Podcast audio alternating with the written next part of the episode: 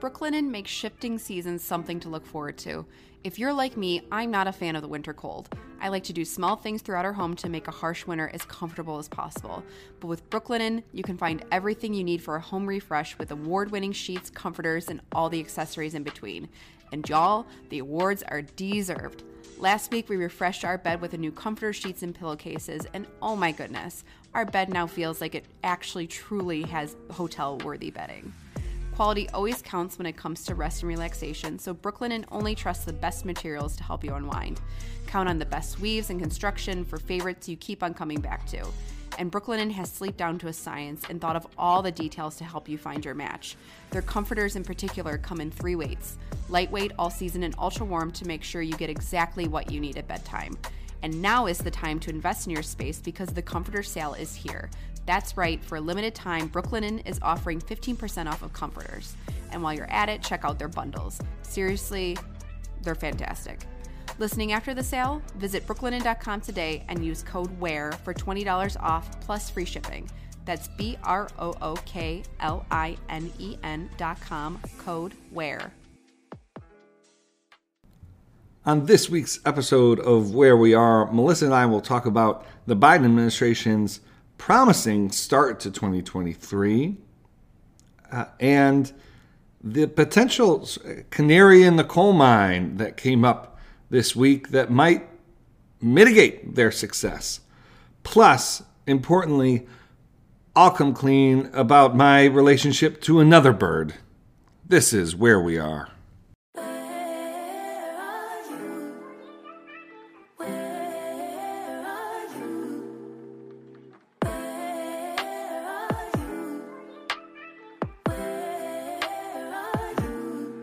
It's the end of the weekend, but I still wanna Welcome, welcome. You're listening to Wear We Are. I'm Michael Wear, I'm Melissa Wear. and it is, uh, as always, really wonderful to be with you. We, Melissa, we kind of like talk throughout the week about what the episode's going to be about, and on Monday, uh, we saw. I think it was on Monday we saw the first poll in like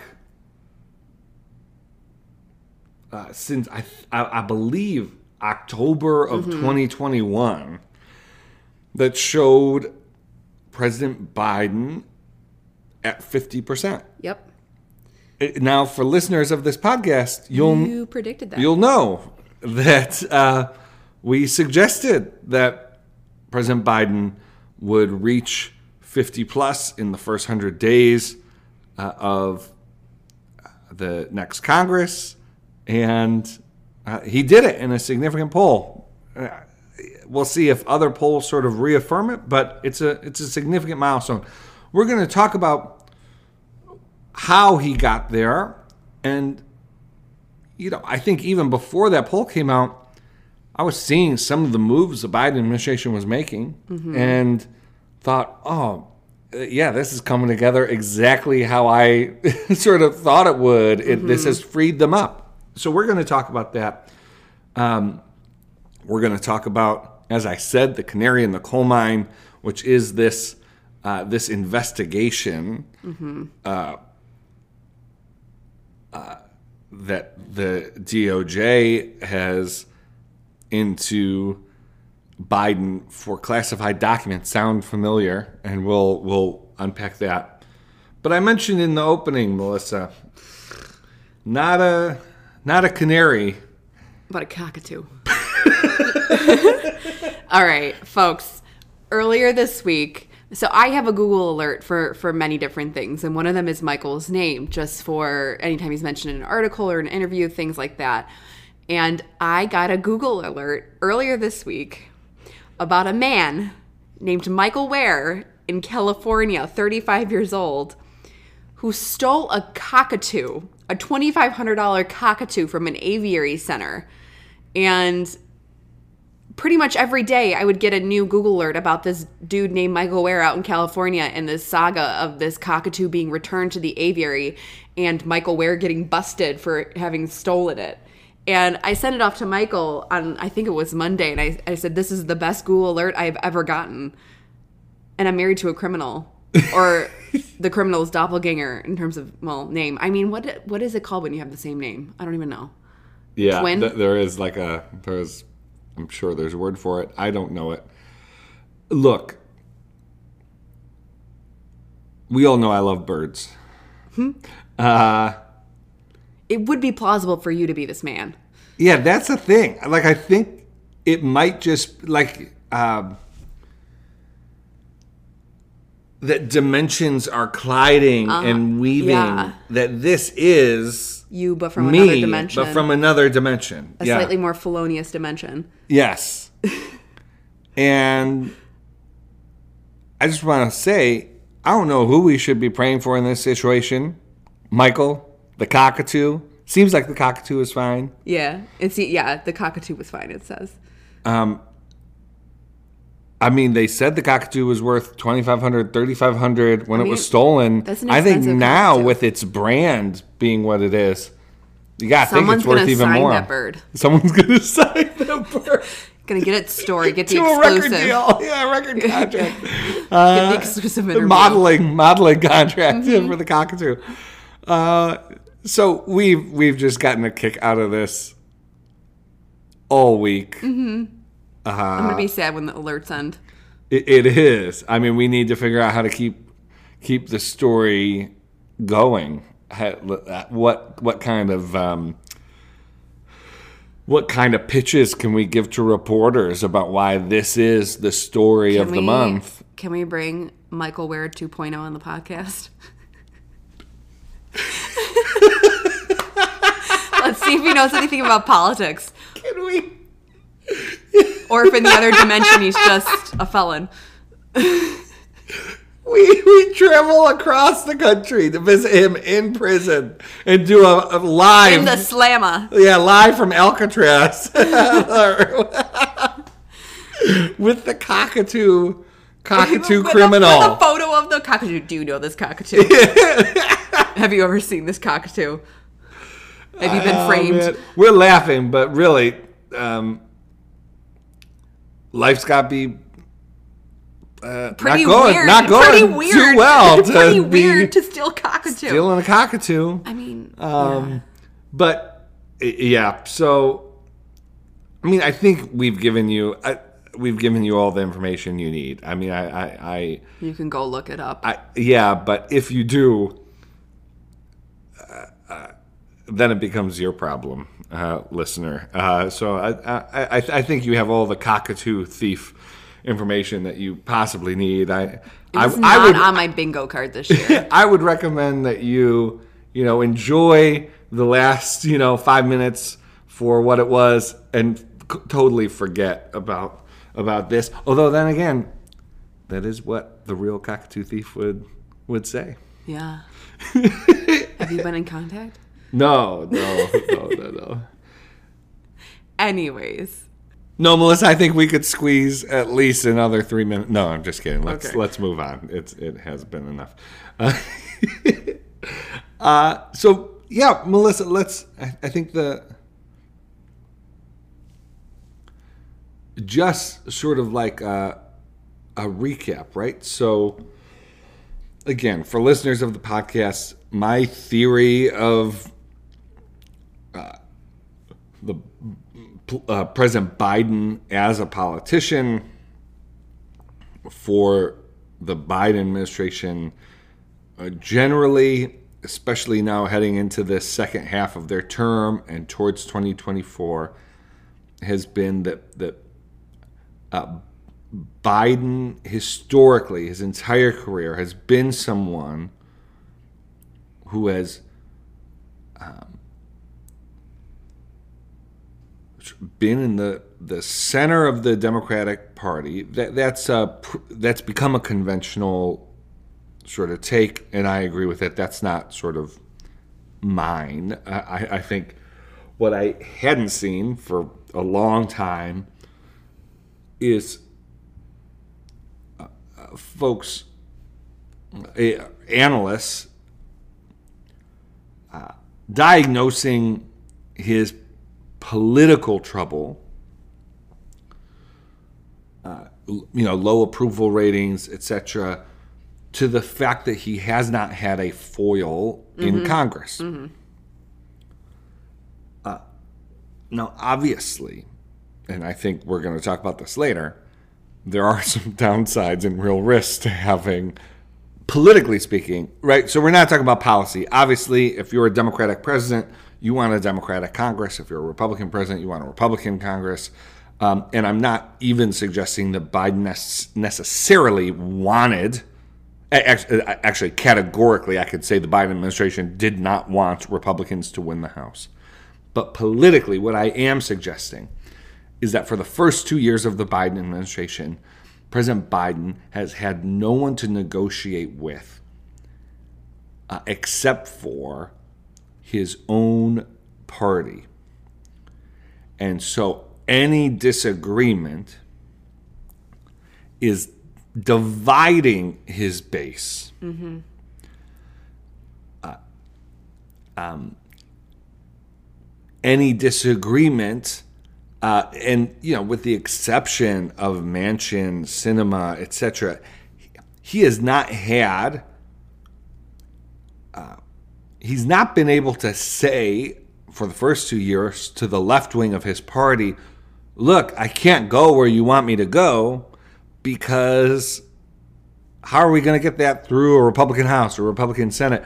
He's he's had to negotiate with his own party, and he's had to um, advance arguments that would that were primarily focused on keeping his party unified and keeping his left flank sort of with him. With a Republican House, it gives him a clear opposition. It allows him it gives him something to point to to the like the uh, Republican leadership is not just a hypothetical. Uh, he's able to point to what Republicans are doing in the House and sort of react to and sort of operate, um,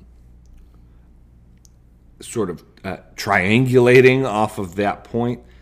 And so I, I thought, politically speaking, yes, it was going to bring challenges, going to bring investigations, uh, uh going to be harder to get significant legislation through. We've talked about that last week and all the challenges uh, Speaker McCarthy is going to have. Um, but I thought there was going to be some political upside. And I think we were seeing that, not just the poll numbers, Melissa. Again, he hit 50% for the first time in well over a year. Uh, but we saw uh, the Biden, we saw the Biden administration making some of the moves that we've on this podcast have said, like, you know, why did it take so long for them to really kind of get behind the infrastructure bill? Well, what were they doing? Well, the Republicans were in disarray and uh, going through uh, roll call votes to try and figure out who would lead them. President Biden was out with Senator, McCar- uh, uh Senator McConnell, the mm-hmm. Republican leader, and a bipartisan coalition uh, around a, bri- a bridge opening, sort yeah, of this to highlight the infrastructure, to highlight how bipartisan uh, uh, action can benefit Americans. We saw President Biden um, uh, go to the border and uh, address immigration uh, this week in a way that seemed well, actually, Melissa, let me let, let me turn it to you mm-hmm. for you to give so, something of an overview of all the immigration sort of activity this week, and then and then we could we could talk about what it means and what the Biden administration was was was seeking to do there. Yes, Michael. There since the beginning of the new year, there have been a few different moves by the Biden, Biden administration on immigration. Now, where I want to start is on January 5th when Biden gave some remarks um, issuing new crackdowns on migrants coming to the border without a documented means. Um, this is a movement for those seeking asylum from places like Haiti, Cuba, Nicaragua, and Venezuela, but through Mexico. Um, you know, human uh, since he made that announcement, human rights groups, you know, were criticizing that move. Um, it came just before El Paso, um, but in his remarks, he said this My message is this if you're trying to leave Cuba, Nicaragua, or Haiti, or have agreed to begin a journey to America, do not, do not just show up at the border. Very interesting. Um, now, in terms of like this whole bipartisan shift, uh, what he what then the Biden administration did was to offset these new restrictions. He announced that the U.S. would start accepting as many as thirty thousand people per month from all four of those countries, as long as um, the migrants coming from those countries meet a certain amount of criteria.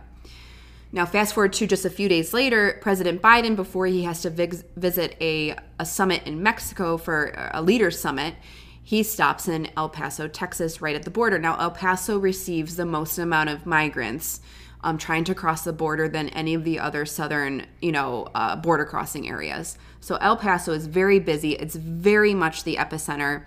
You've got, um, you know, the governor on down through state representatives on both sides asking the president for the past two years to come because all Yes, of them yes, in yes. some sort of way agree that this is a crisis at the border that there are far too many people trying to seek access to the united states again bipartisan meaning that you know democratic representative like veronica escobar who um, she called like these latest new measures just temporary band-aids and wants congress to also pass some bills some actual um, uh, you know, bipartisan immigration reform. So, you know, he's got both Republicans and Democrats calling on him to do more.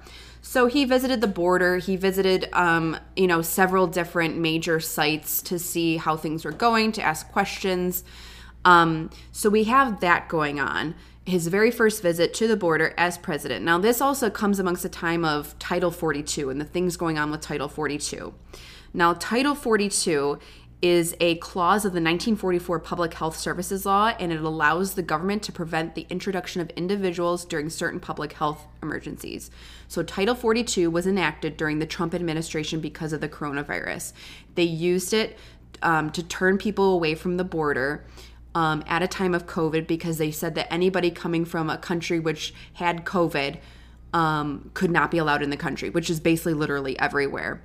And just uh, not to in- interrupt, but just it, it's uh, uh, advocates um, dispute the uh, rationale that Title 42 is required. That, So, so uh, there is a Oh, debate about whether Title 42 um, w-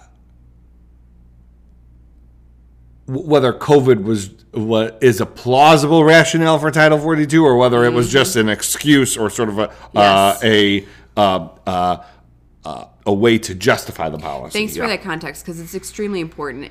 Immigration policy in this country right now, I view it as a total lightning rod.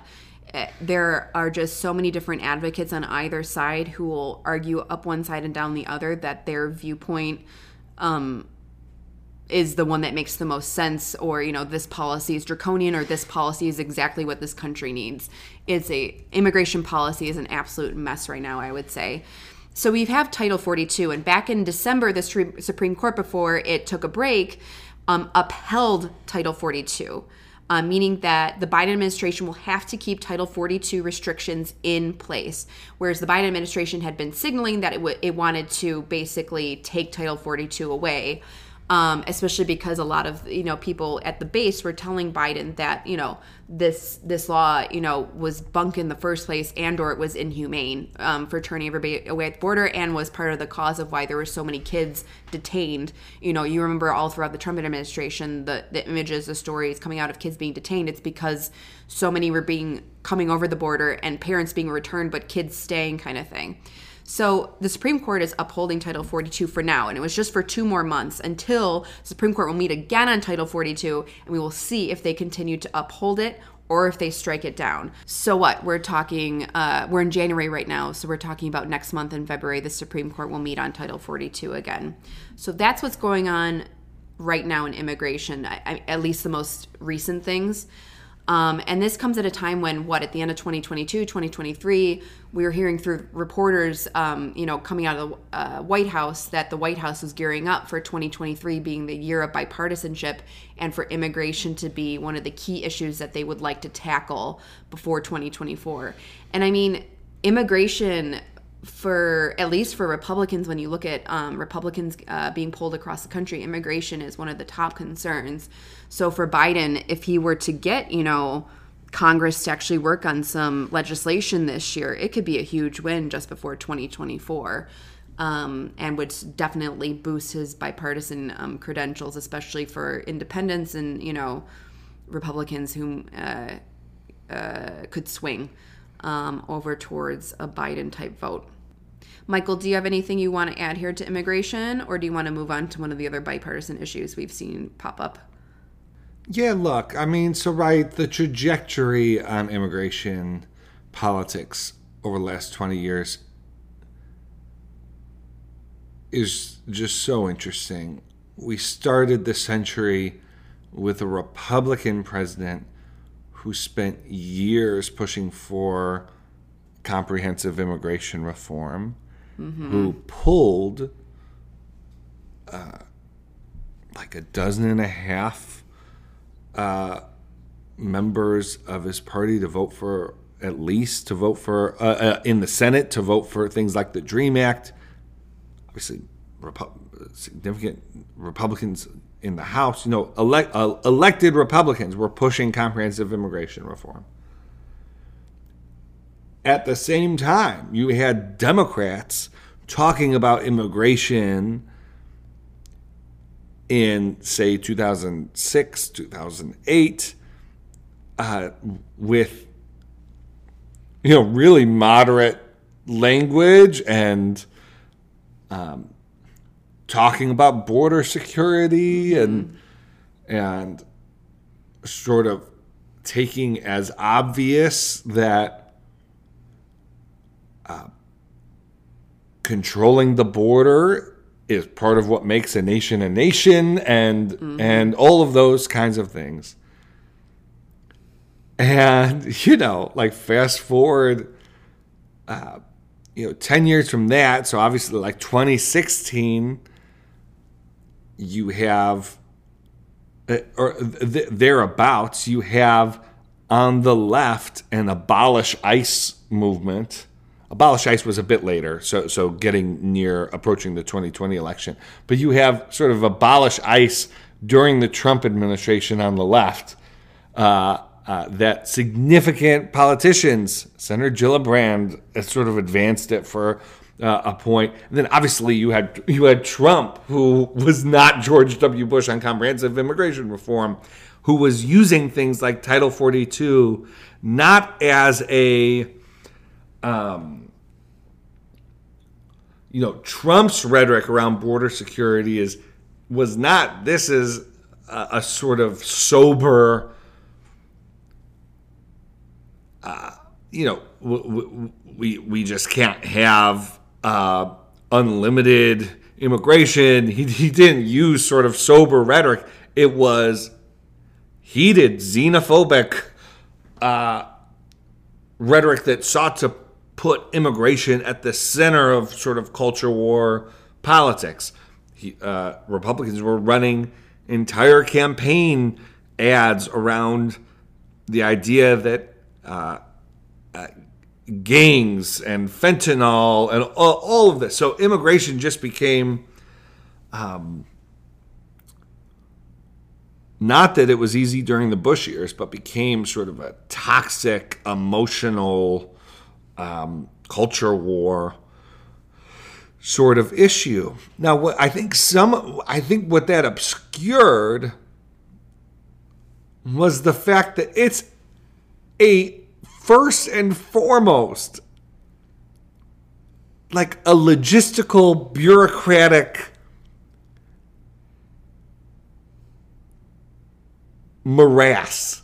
Mm-hmm. Like, like this is uh, like our immigration system, and this was like the the the the line that was you know would would be said on both sides of the aisle in 2006 2007 2008 like our immigration system is broken, and that's not just like a saying, like a cute. It, uh, it, our immigration system is broken. So, Melissa, like my, I, I think what I'm, um, because we've lost sight of the fact that this is, um, yes, obviously there are moral implications of the of what policies in place uh, are in place of what the general thrust of uh, what's motivating American policymakers on these issues. O- obviously, that's that's there, but it's almost like we've centered that too much, or so much so that, to speak plainly, when progressives were opposing Trump, it was like anything Trump did on immigration wasn't just the wrong approach, but like 180 degrees of what any moral, morally sane person would do. And what that has led to is this real problem for Democrats now, which is now they're in control and they're seeing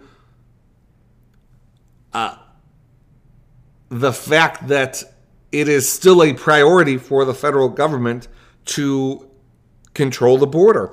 It's still a priority for the federal government uh, to not allow unrestrained, massive illegal immigration. But when the Biden administration says that, uh, when the Biden administration says that, uh, conservatives say, look, Biden is saying that too. It shows that all the attacks of Trump were disingenuous.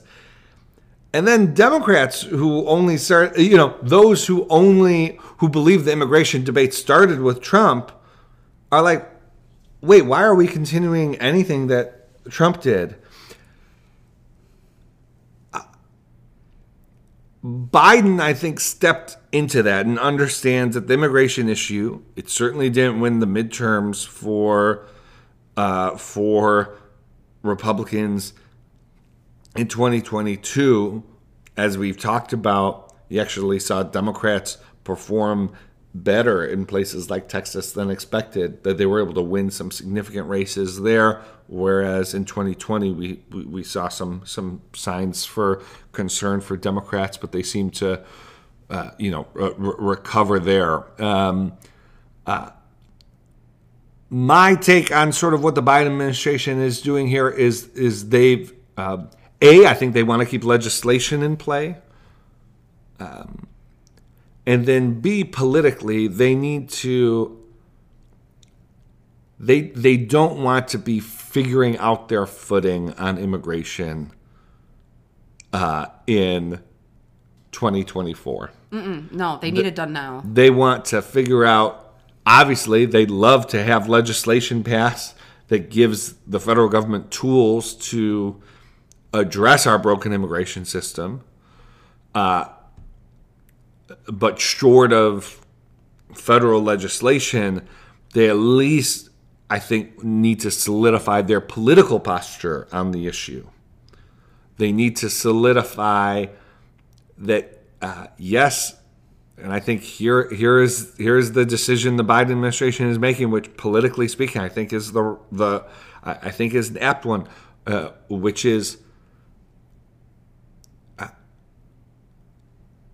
the the advocacy groups are never going to be satisfied by a plausible approach on this issue. And I think what the Biden administration is trying to do is say we're going to stop playing. Obviously, they're going to keep meeting with all the groups. Uh, obviously, they. I'm not saying uh, uh, sort of uh, they're there's going to be a cold shoulder, but I just think the focus of the Biden administration's and the Biden political team's approach to immigration is not going to be, frankly, unlike some other issues, like we need to have the inf- the influencers happy with what we're doing. I think they want to stake out a position that 70% of, of Americans can support. And basically, that position uh, is uh, enhanced, increased tools for uh, uh, for border enforcement and border border security, and increased uh, uh, avenues for uh, legal immigration, including addressing uh, those who immigrated here Ill- illegally, undocumented immigrants uh, here, uh, providing a pathway to citizenship. Uh, you pull those things, and you're, you're going to get 65, 70%. So, uh, so yeah, I think it's a. Um, yeah, so, so Melissa, what's what's what's your? Do you think the Biden administration was successful or moving in the right direction politically speaking, and then and then also you know you've you've written and done a lot of work on immigration. Feel free to uh, obviously speak on the policy side, but but what do you think about? Over the last ten days, the Biden administration's approach here. I mean, on immigration, I'll be I'll be very forthright with you listeners. I'm very liberal on, on immigration. She is. She's. Yeah. Um, so I, will just put that out there because I know that a bunch of you will definitely disagree with me um, with you know the different things I'm about to talk about. But, but say it. The say what's on your heart.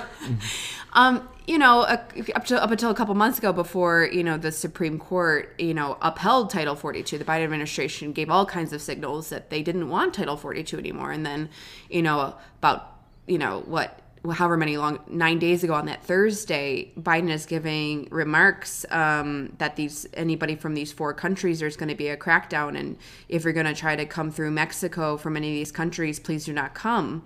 It just sounds like Title 42 just being reinforced. So it doesn't quite line up uh, for me in terms of like okay what are your actual intentions and how are the policy you know what are we going to actually see policy wise based on what you say? If you say like oh you don't want title 42 anymore a couple months ago and now you're saying that you want an actual crackdown there's just a mismatch here and i kind of want to know where do you actually stand to the administration? Just so i have clarity.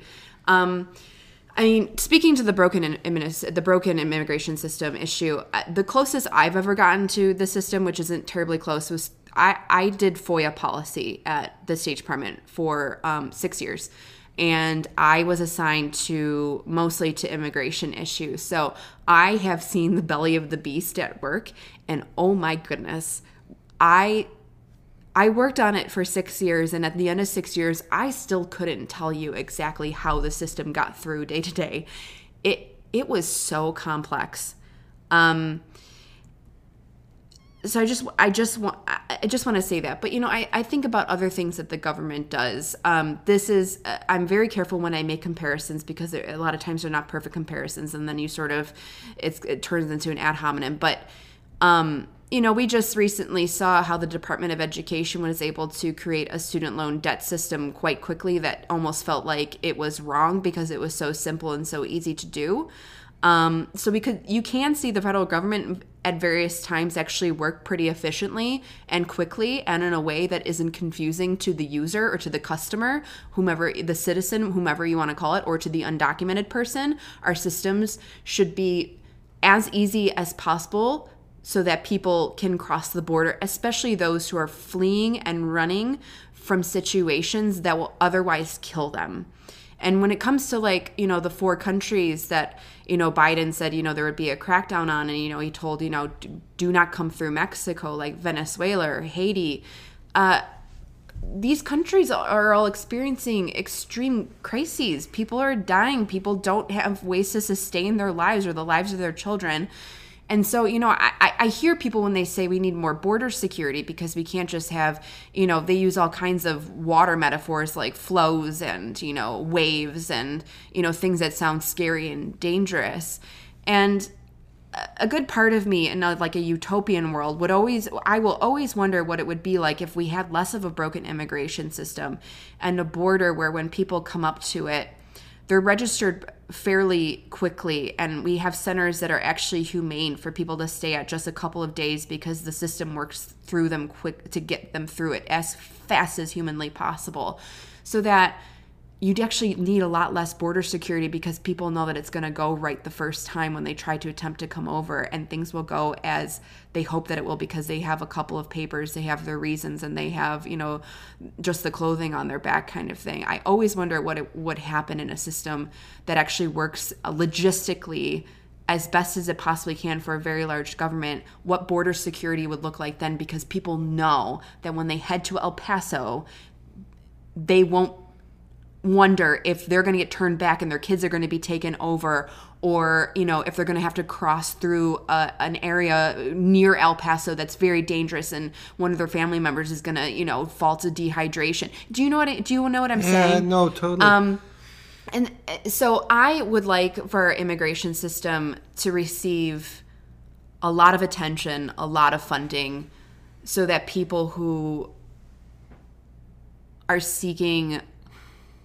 a life that they can actually sustain can seek it here. I want to I'm the type of person who says let them all in. I want to welcome everybody. We we need to put the money into a system that will allow us to do that so that you know again like I'm also one of those people who, you know, I I just think a lot less about security of the border and just think more about Yeah. the security of the person coming over. Yeah, no. It, it's so I, I think um, you know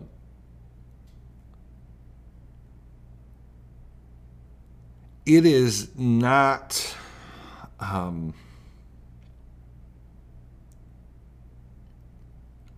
like the culture, the political culture around this issue. is not something we should treat as like inconsequential.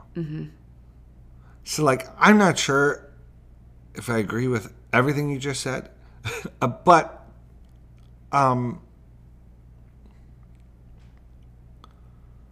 like, I, I'm hearing like people say, "Look, Trump used Title 42."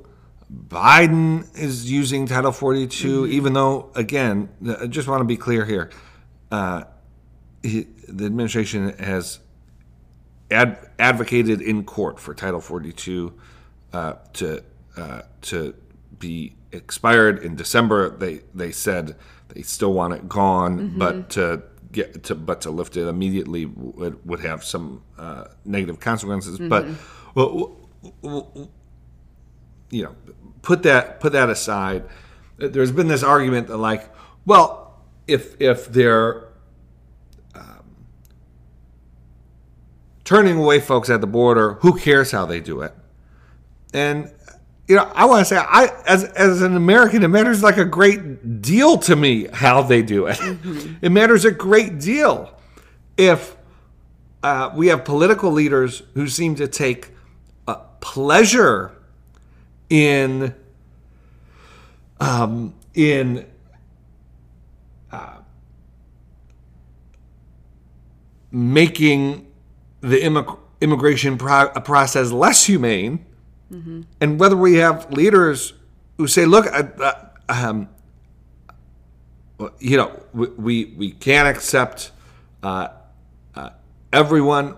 The, the situation is not ideal. We want to work to improve it for everyone. Like, it's easy to dismiss all of that as just rhetoric, and I, um, but on this issue, I think rhetoric matters a great deal. like, I like I want to. that's been my shtick for over a decade now. Rhetoric, the way we talk about these things, is one of the most consequential things that we could possibly do in this entire policy, and it's because of the decades of how we've actually talked about immigration, which has you know ingrained itself in sort of Yes. the Amer- American minds that. Um, in a way that just again it's why i mentioned right what i said at the very end it allows the, your average american citizen whomever to think of migrants as avatars yes. and that deeply matters for how people vote that deeply matters for when there's public opinion polling which then affects what politicians do and say because they want to follow their constituents and want to get reelected again um, and what how policies are actually written, the actual tit for tat, the line by line in a policy and how it's written, because Yes. because um, you know collectively members of Congress will want to reflect um, the sort of uh, the you know what they're seeing coming out of you know either the media the american republic every, the whole the whole soup the whole stew that's going on so rhetoric and language particularly with this policy I would say is the number one most consequential thing that um, affects it right now. Um, and we, we we've seen this for for quite a while. Right. So there there is like a consequential difference between uh, we need to stop uh, illegal crossings of the border um, because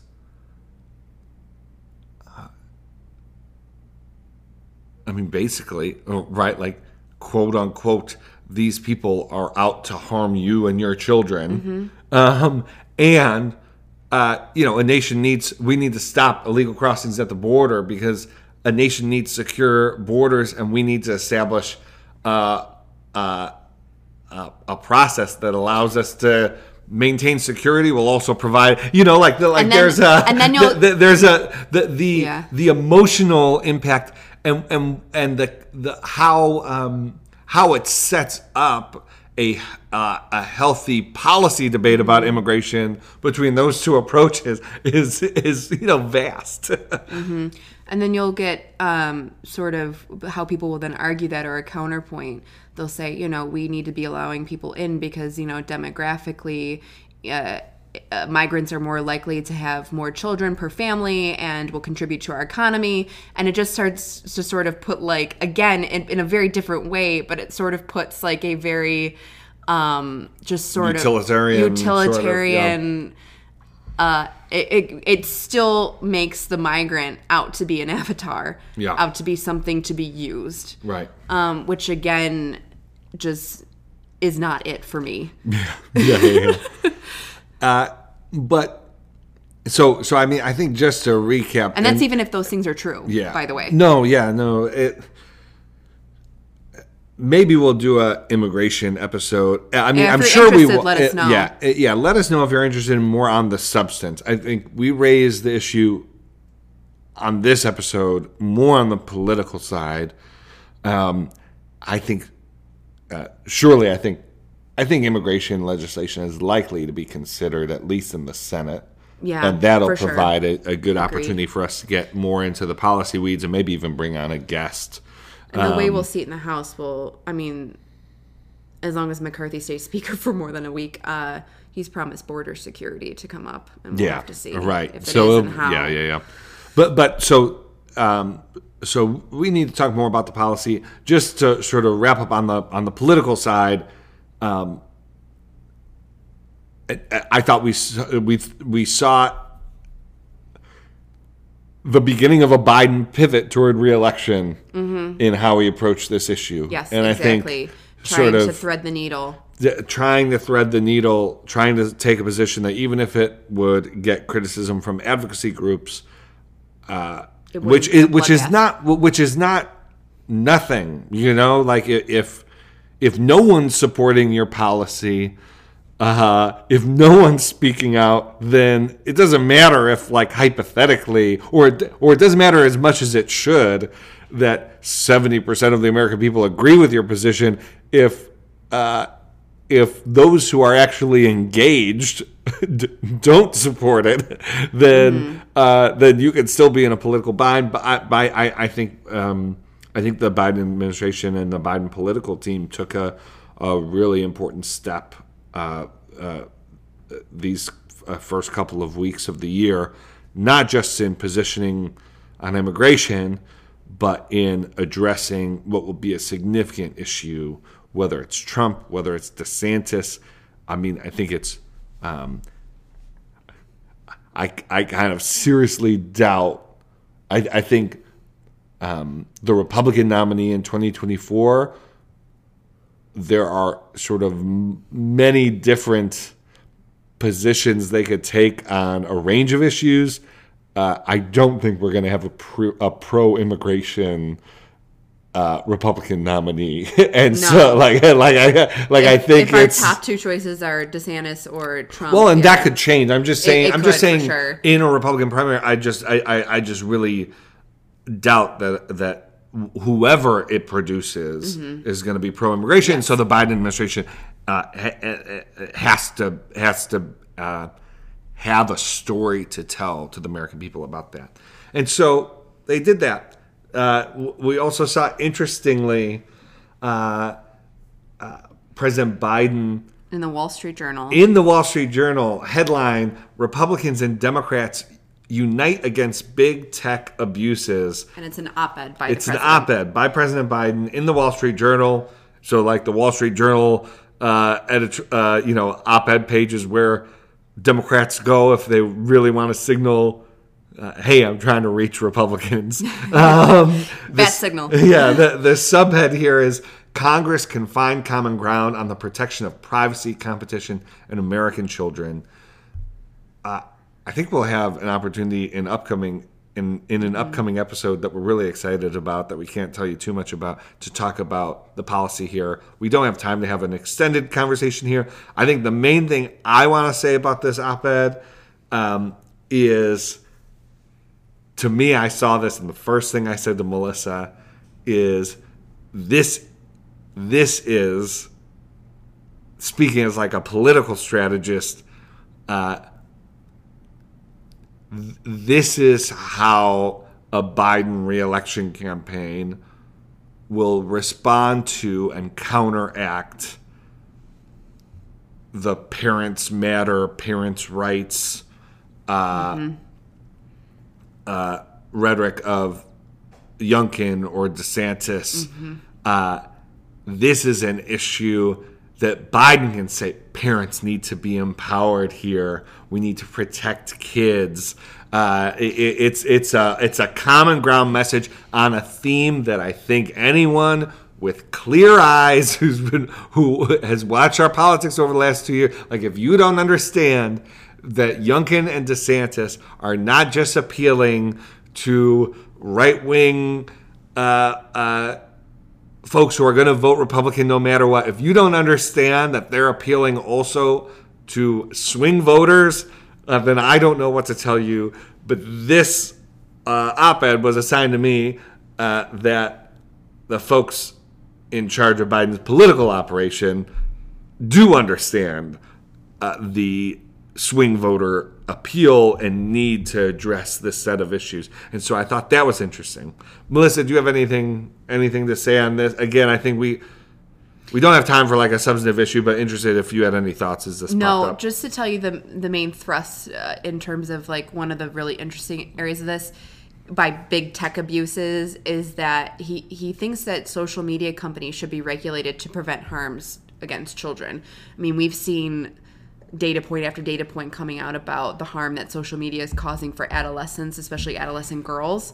Um, and so this is a bipartisan issue, and we just saw this as another, you know, signal, a pivot towards 2024, but doing it in 2023 to sort of prepare for 2024 on on Biden's end. Yeah. So, so right, we see all of this. Re- Republicans were an absolute, you know, mess. They were an absolute mess um, For the speaker vote. for the speaker vote. We saw Biden hit 50. We saw Biden do a bipartisan event with Republican leadership on a bill he signed.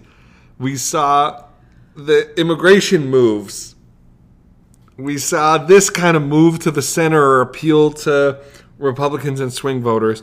And you're, you know, just watching this, saying, "Gosh, since the midterms, what a what a good three months for for for Biden." Um, the decision to run for reelection uh, is kind of being made for him, or well, actually, I should give them more credit for that. They, they, they've got they've kind of by the success of the last three months, you know, they've kind of squelched.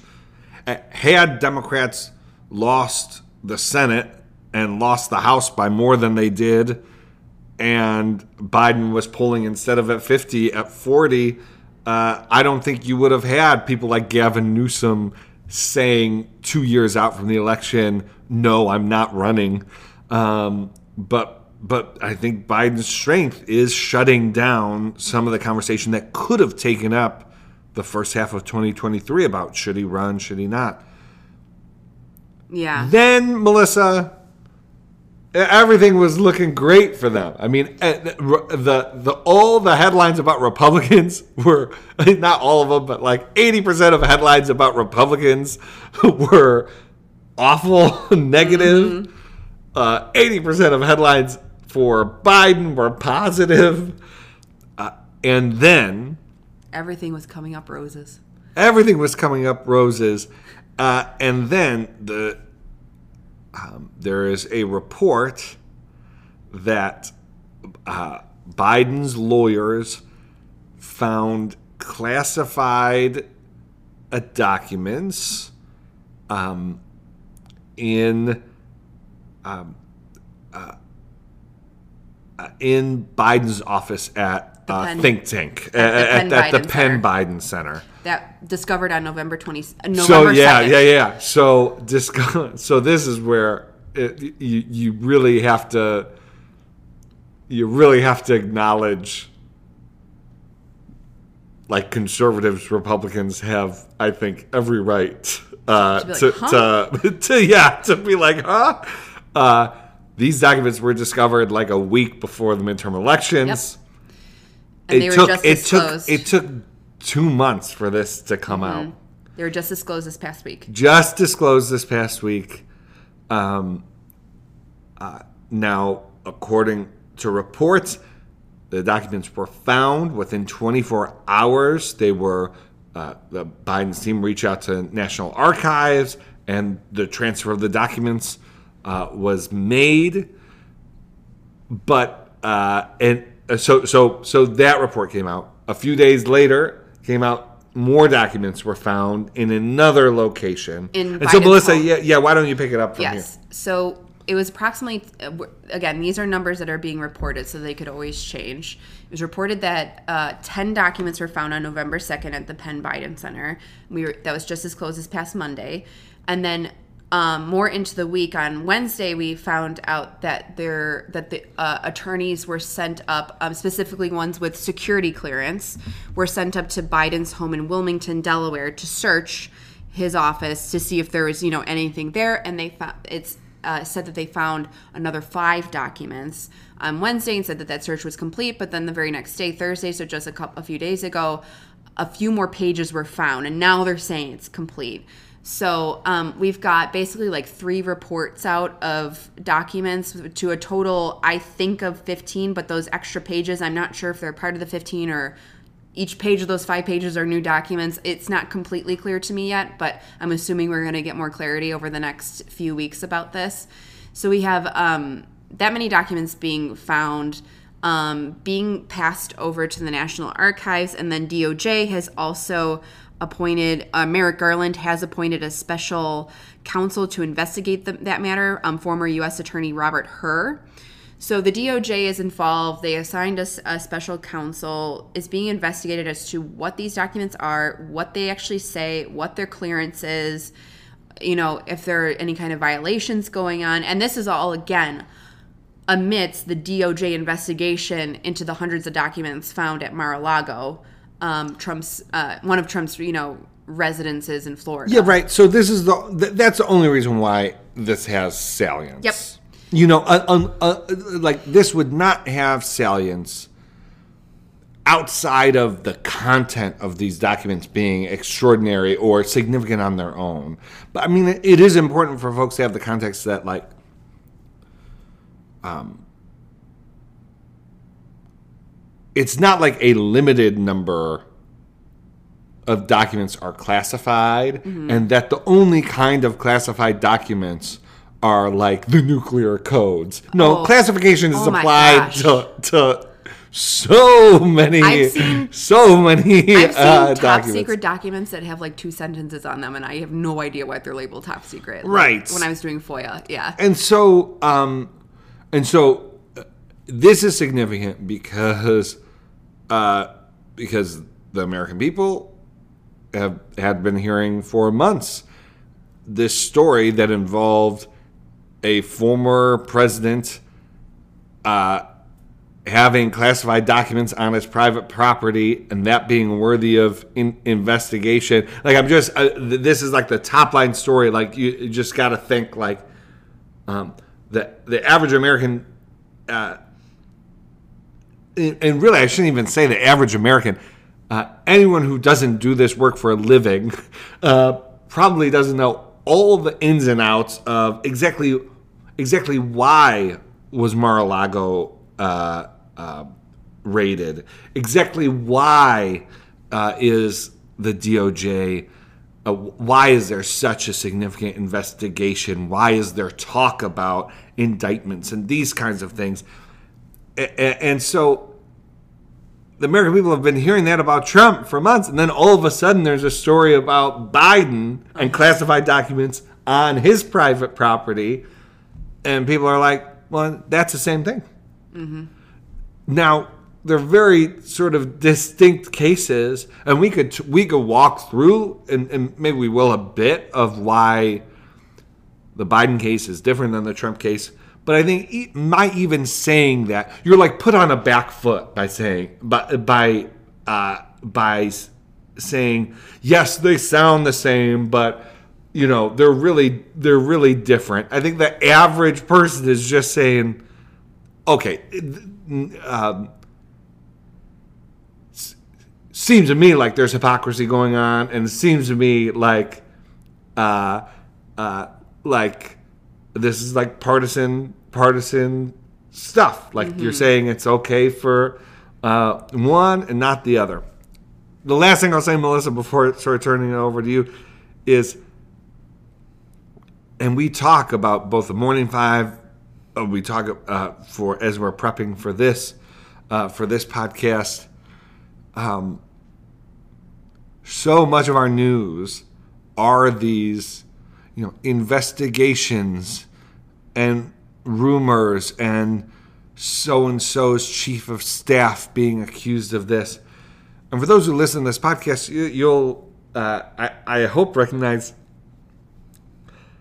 we don't cover so much of what takes up cable news um, I, Melissa and I are talking all the time about, do you know what?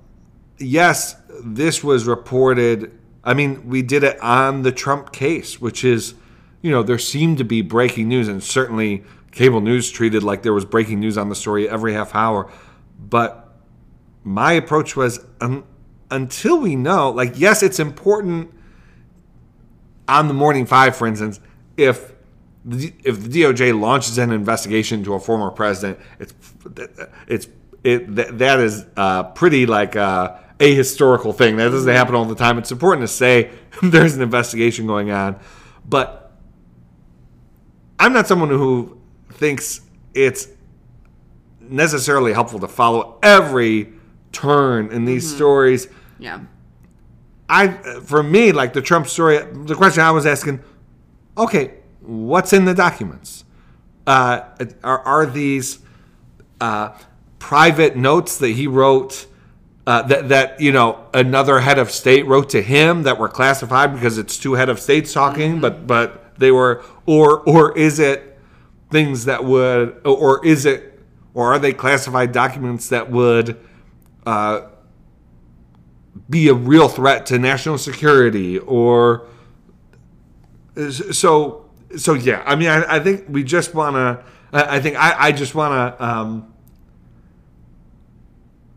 we didn't make a big deal out of the out of the trump classified document uh, sort of piece and we don't plan to do so on the biden piece until we find out if there's reporting about what's in the documents and it turns out that like but i i kind of don't I don't anticipate that. Frankly, I didn't an- anticipate that with with with Trump, and maybe maybe uh, uh, maybe it'll turn out that we should have uh, anticipated that in, in one or both cases. But I I kind of like need to see need to see it first before I'm going to assume that like uh, a former president of the United States, whoever it was, was like uh, just leaving the nuclear code. you know, and, and nuclear codes is like a, a euphemism for like something of national security. Yeah, like- so yeah. so.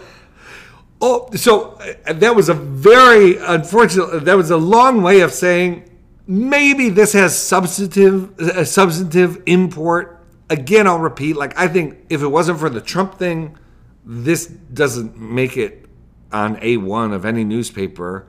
Um, but because of the Trump story, whether it's a substantive issue, and I, you have to say with the DOJ investigation, it's certainly substantive. It may not turn out into anything, but you, you certainly, uh, as you're gearing up for a reelection campaign, you don't want the DOJ investigating investigating you on anything.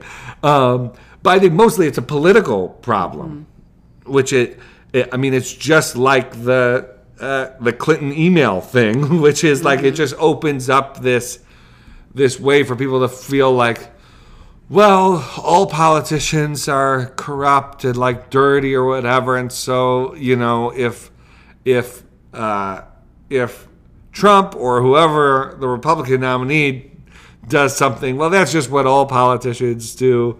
Uh, it's it's so yeah, we're gonna see how salient this is for for voters. We'll but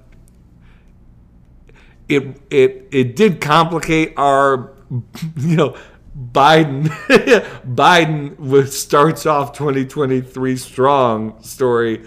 Uh, like this is going to be in the news for a while, and again, we'll see if it turns out to be something to truly be concerned about. But politically, you have to be concerned about it if you're in the Biden White House. Politically, it is going to be used as a battering ram, no matter what the outcome is. Right, right, to yeah, be yeah. frank, we're going to see hear this through the last debate in 2024, kind of thing. Like eh, it's just what it is. Um, we'll, we'll we'll end we'll end there for for the episode. Uh,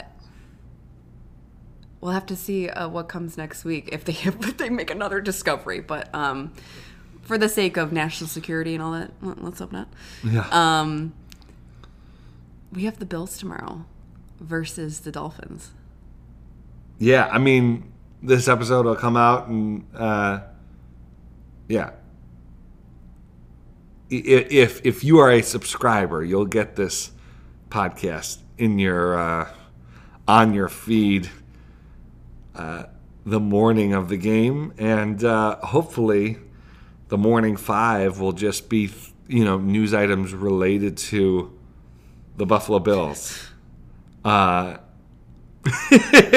but hey, go Bills, squish the Bills. fish. Squish those fishies. I will talk to you next week. Bye.